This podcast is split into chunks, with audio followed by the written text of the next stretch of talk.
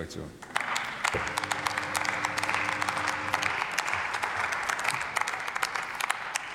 Sehr geehrter Herr Präsident, liebe Kolleginnen und Kollegen, meine Damen und Herren! Die beste Botschaft vorab. Die öffentliche Anhörung hat ergeben, dass unser Bevölkerungsschutz in Deutschland im Grundsatz und von der Basis her sehr gut aufgestellt ist. Und das ist, das ist zurückzuführen auf die rund 1,7 Millionen hochmotivierten Menschen, die sich Tag und Nacht für unsere Sicherheit einsetzen. In einer Woche jährt sich die verheerende Flutkatastrophe zum zweiten Mal. Und als Abgeordneter des am zweitstärksten betroffenen Wahlkreises Euskirchen-Rhein-Erft-Kreis bin ich sehr beeindruckt von der Solidarität und Hilfe, die wir erfahren haben. Die Feuerwehren, die das THW, die Polizeien, die Bundeswehr, die Hilfsorganisationen, aber auch die vielen Spontanhelfer, Unternehmer, Landwirte sind gekommen, ohne dass sie gerufen worden, haben direkt angepackt und das war ein wunderschönes Bild der Solidarität in unserer Gesellschaft. Bis heute, das wissen nicht alle, engagieren sich nach wie vor viele Menschen vor Ort und kümmern sich auch um die Flutopfer und helfen mit, die Folgen der Flutkatastrophe zu beseitigen. Etwa bei den Anträgen zur Wiederaufbauhilfe im Hilfszentrum Schleidener Tal kümmert man sich um die wichtige psychosoziale Unterstützung oder beim eigentlichen Wiederaufbau das Leuchtturmprojekt, beispielsweise durch die vielen fleißigen Helfer im Baustoffspendenzentrum Erftstadt.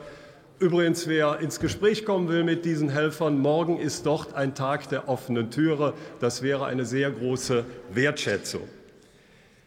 An dieser Stelle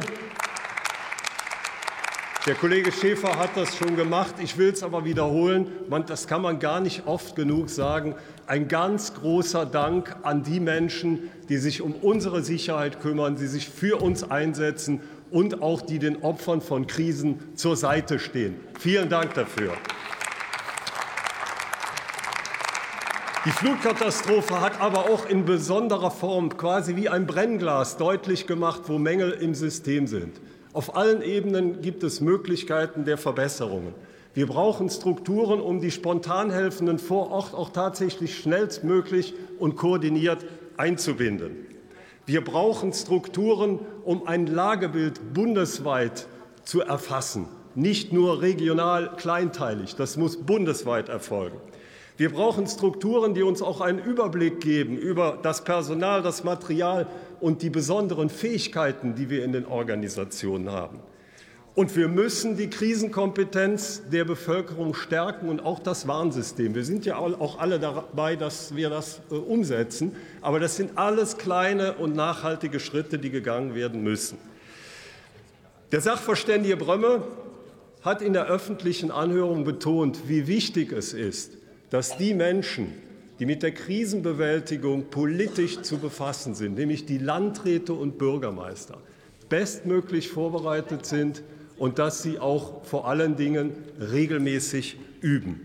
Im Ergebnis geht es hier um den Schutz von Menschen, den Schutz von Tieren und Sachgüter von hohem Wert. Und ich sage eins, wer als Landrat oder Bürgermeister, ich weiß, es gibt immer noch Einzelfälle, es nicht kapiert hat, dass er dafür zuständig ist und dass er für die Sicherheit unserer Bevölkerung zu sorgen hat, der hat auf diesem Amt nichts verloren. Das muss man vor der Amtsauswahl treffen.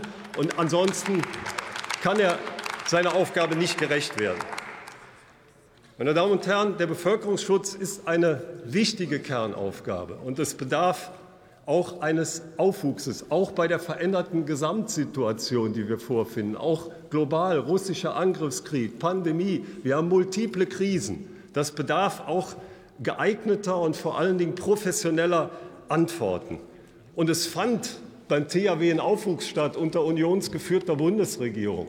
Äh, wir haben ungefähr das Dreifache zusätzlich am Personal. Wir haben das Doppelte auch an der finanziellen Ausstattung gehabt. Also Herr Schäfer, ich weiß nicht, wovon Sie reden. Das ist nicht zutreffend. Und vor allen Dingen, Sie hätten mal besser in den aktuellen Kabinettsentwurf geguckt.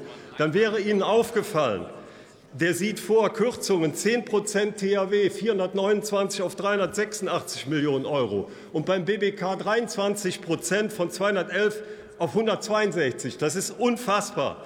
Und die neue THW-Präsidentin Lackner betont, alleine das THW braucht 600 Millionen Euro jährlich. Der bisherige Haushalt könne noch nicht einmal die enormen Preissteigerungen ausgleichen. Und dann kürzen Sie auch noch. Deshalb fordere ich Sie und die Bundesinnenministerin auf, bessern Sie im weiteren Verfahren nach. Bevölkerungsschutz ist wichtig, eine Kernaufgabe. Und lassen Sie uns alle gemeinsam daran arbeiten und lassen Sie Ihre parteipolitischen Plattitüden, die passen bei dem Thema wirklich nicht. Vielen Dank.